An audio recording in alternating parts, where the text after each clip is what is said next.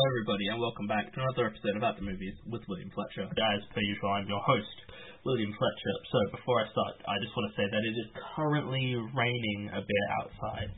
So I hope that you that that doesn't come through too badly in the recording, and that it doesn't affect your enjoyment of this episode too much. I would assume it probably doesn't, considering that it's it, too bad it's not raining that badly right now.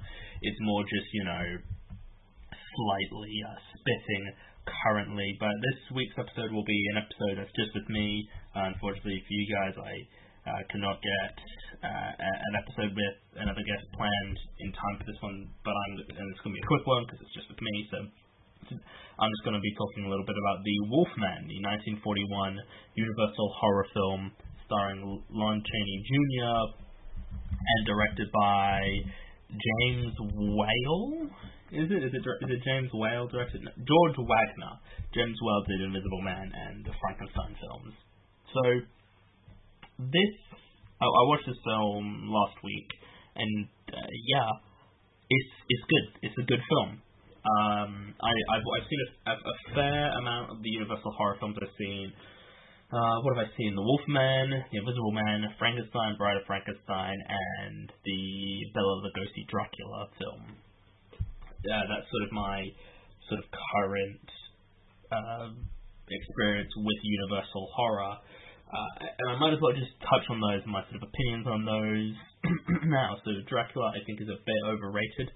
Personally, I think it's a, a perfectly solid film, but it, it sort of it's not all that, you know. Uh, Frankenstein is excellent, uh, really fantastic. I really, really love that original Frankenstein. Bride of Frankenstein is even better. Invisible Man is quite solid, although I do prefer the 2020 remake adaptation. I don't know. And then uh, The Wolfman uh, is my favorite of the Universal monster films that I've seen so far, and I do think it it's highly unlikely that it will be topped for me personally. I think it's yeah, it's a really, really solidly enjoyable film, and I do think yeah, I think it's it's very well made on a level. You do sort of have to, with a, with a lot of older films, you do have to sort of put them into a context of they of the, of when they were released, and you have to very much sort of give them a bit of leeway, arguably, because you know they were released in a time where film and filmmaking was very much in a different place than it is now. So you, I, I, I personally give them sort of more leeway with things. You know, if they're more like a lot of them are much more campy and over the top. Um, and then that's that's not that's not a bad thing per se, especially because you know over the time period it, it was released in, it makes sense that they're more campy. But it's yeah, it's a good film, so I'm just sort of going to go through it like I do with the other films um, that I do, where I just do episodes by myself. So, you know, it's a, it's only like an hour, ten minutes long, so which is which is good because I appreciate because a, uh, a good, a, an interesting and, and kind of nice thing about these film, these sort of classic Universal horror films and a lot of films, you know, from the 1930s and that and 40s as well, is that a lot of them were rather short and, and, and weren't particularly long. So you, which is good because I, I think some a lot of films nowadays feel like they need to get to a certain time and they go on for far too long and, and, and drag and, and, and they, they sort of um, they fail because they just can't they just yeah they, they, they sort of stretch their runtime out for too too much. But this you know is a very very good uh, it, it's very much like it, it, it sort of it, it very quickly gets to the point, and you know it's sort of it's it's non-stop. You know, stuff just keeps happening and happening and happening, and it just it, it's it's really good. It is it's I think that a lot of you know, classic horror film. You know, like I'm, I I do enjoy you know Universal horror films quite a bit because I I I. I I'm try I, I try to watch you know as many different kinds of films as I can, and so watching and I think this is for anyone who's interested in film. You should watch different kinds of films from you know throughout history. You know, in, in that I think people who are interested in film should try and watch all different kinds of films from all, all different kinds of decades, from you know various films across various years, from you know all these different, you know, from from all these different from all the from various decades, from various directors, you know, good films, bad films, long films, short films, you know, you should watch animated films, you should watch comedies, you should watch horror, you should watch action films, slashers, you know, all these different genres of film. And I think some people who get into film sort of only uh, are interested in certain facets and, and don't, and often don't, like, who often don't expose themselves, as it were, to films that aren't in a specific genre or like by specific specific director or like all this thing. Because I think a uh, a problem with I think a problem with a lot with quite a few people who get into film, especially like certain film students, don't like often a lot of film students don't get don't sort of inter- busy themselves or sort of interest them get themselves in into stuff that like is different than what they like interested in. So if if you like certain film students who are into guys like Tarantino and you know like into yeah into um you know into Tarantino and Christopher Nolan and sort of I guess the more film broy types of filmmakers which is you know because I, I do think certain people certain teenagers um well, not necessarily, te- but do uh, certain people in general do sort of get on a line of like they sort of are only interested in this but they sort of dismiss other types of films.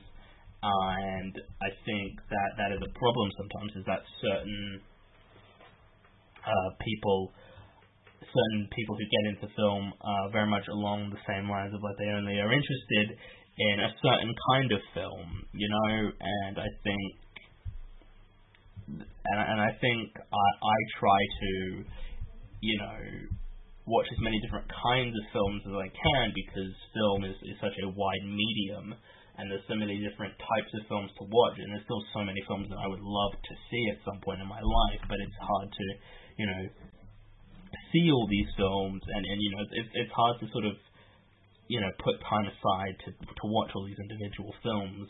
But I think and that's sort of why I like this film so much because it's only 17 minutes long. You know, I back in high school that's how long my classes were, so it's, it was very easy to it's it's it's very easy to watch a film that's like an hour long, 70 minutes long because I'm used to that and I can do that much more easily as opposed to a two-hour film which I'm sort of just like I sort of I'm sort of like I'm sort of like ah oh, this is you know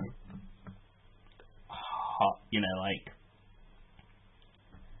it, in sort of the sense of like, you know, watching long films, it's harder to to sort of um, convince myself to watch. But this, you know, I I, I really like this film. I think it, it it tells its story in a very um, a, a very you know it's 70 minutes. So it, it doesn't have a whole lot of time to to to do lots of setup and to do this, but I think it works in spite of that. I think it sets up. I think this film sets up its its story and its characters and all that very efficiently and in very quick succession. You understand who the characters are. You you you get invested. You're invested in these characters' sort of journeys. You know this this guy who he is the he is the Wolfman. You know you you're interested and you and you want to see like you, you want to know what's going to happen next because he you know he becomes the Wolfman, but but nobody knows it, and then then you're sort of like oh shit, you know like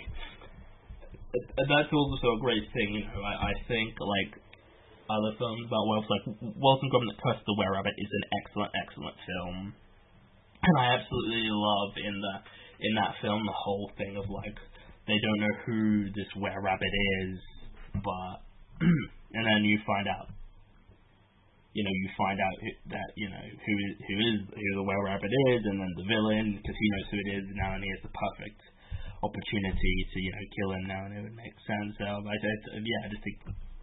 But this film is it's sort of different because like, nobody knows who it is, nobody believes anyone who says there's this wolf man, this guy who turns into a wolf, you know, and, and then they kill this. So there's this wolf who attacks, uh, who attacks someone, and then they attack her, and she they attempt to you know they attempt to save her, but she's killed by the wolf, and then Lon Chaney Jr.'s character Larry Larry Talbot attempts to save her, but he gets bitten in the process, and he defeat kills the wolf and that in turn turns him into said wolf, and, and then you know that he's and then throughout the most of the rest of the film, he is the wolf man. He he is turning into that wolf, you know, every night, and and it's sort of like, and you and and throughout most of the film, you you sort of have to wonder like what's gonna happen. And and I think the interesting thing about a lot of these universal horror films that I found is that they don't really have happy endings. Uh, spoiler alert for these, but I'll, I'll, I'll, I'll get to it in a minute. But uh, I, I think the uh, the I, I, I love these universal horror these universal horror films uh, and about the um sorry the the atmosphere they able to create, you know, with the lighting and, and the music and the and the sets and the smoke and all this. I think that's all brilliant. I think that's all very well realized and then it's uh, yeah, it's the it's really yeah well sort of realized, and I I think these Universal horror films sort of excel at that, at creating an atmosphere of like, oh, this is you know quite creepy and quite haunting and quite and a bit unnerving at time, which I feel a lot of modern horror films strive to try and do and, and often fail at doing. To be honest, I think this is Universal. The, these these classic horror films from the 30s and 40s uh, are very very good at being able to portray and show that as a um, they're able to show at, they actually to get genuine horror and to actually be creepy and unnerving in a way that is quite impressive, especially for you know old films from the you know 30s and 40s, where they didn't have you know where they're in black and white. You know, there's no blood. There's, there's you know, and, and you know you just sort of have to you sort of have to use the music and, and the performance and, and the screaming and, and all this to try and sell the, the scares. And I think these and I think this is very this film is very is very good at showing that. I think the Invisible Man as well, the 1933 version also really works at the whole horror thing, but I think it excels more at that. It, it, it's sort of in a different way. I think the guy, the Invisible Man in that film is is very haunting. Him just like he's laughing and he's just he's throwing stuff everywhere, he's knocking people over, he's killing people in that film. It's just insane, and and that's I I do find that more unnerving, but I find this film to be better overall because I think the characters are better written in The Wolfman than they are in The Invisible Man, and I think it, it's they're, they're better realized. Uh, the same with the Frankenstein films, Dracula. I think this Wolfman film is very much able at do it at, at, at, at, sort of portraying these characters. And I think the acting is that I think Lon Chaney Jr. is excellent in this film as both Larry Talbot and as the Wolfman himself. I think he, he excels at both parts and yeah, he, he's he's one of he's a, he's, a, he's very good in this film, man, and I, he really sells the emotion of like he because he he because he knows he's the wolf man, but he doesn't want to, and, and and and he's trying to tell people, but nobody's believing him, and he and he tries putting him, and he tries to stay, you know, t- and he and he gets tied to this chair, uh, and that he you know he turns into the where the wolf, and then he you know he kills someone, and then he you know he he he doesn't remember it, but you know he. Uh, he, you know, he he, he knows he, he, he, he initially he doesn't know he is the wolf man, but then he is turned into human, and now he is convinced that he is the werewolf and, and the, the Wolfman. And then you know he,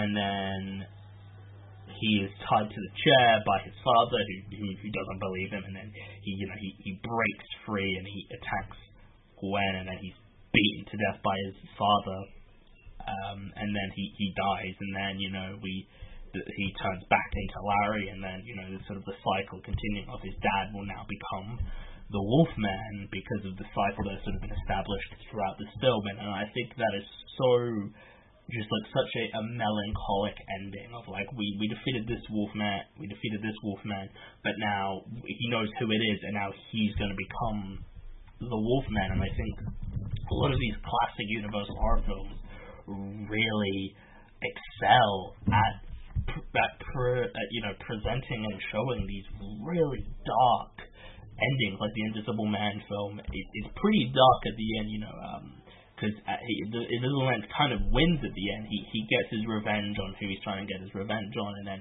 he dies at the end. You know, he you know at the end of Frankenstein, the Frankenstein's monster is you know he's they they burn him alive, and in Bride of Frankenstein, he he he gets a wife, but then she dies, and then this Larry dies, and I think it's very interesting watching these films and seeing how they're not afraid to have, you know, melancholic or sad endings, and I think that's very commendable of them, especially because I feel like this was a time in history where you don't really see that as much. You don't really see a whole lot of like sad endings in, in sort of classic cinema. You know, typically in, in films you get the happy ending. You know, you get the the man and the woman riding off into the sunset together, and and this you don't. And I think that's very well. And that just adds to why I love this film so much. And I've been talking about now, and uh, yeah, no, it's really great. I think I think the Wolfman effects. But just before I quickly wrap this up, the the, the makeup that the job they did on him is really it, it looks it looks really good. It's very well realized for a uh, a classic, you know, 1940s film where you don't typically, you know, see that as much. And you know, some makeup looks very dated, but I think this looks really, really nice. And it could be because it's black and white, and that, you know, helps. But I, th- yeah, I just think this film is really, really great. I, I absolutely I love this film and I give this film an 8 out of 10. so thank you all for listening to this week's episode of the podcast. Next week I will be covering, uh, hopefully I will be covering a, a, a 90s 90s classic, a couple two 90s classics in fact. They're both in the same franchise, so you can possibly figure it out. Uh, so yeah, Check out all the social medias, Instagram, Facebook, website, listen to the previous episodes on wherever you listen to your podcast. And yeah, I hope you enjoyed this episode, and I will see all of you guys in the next one. Goodbye.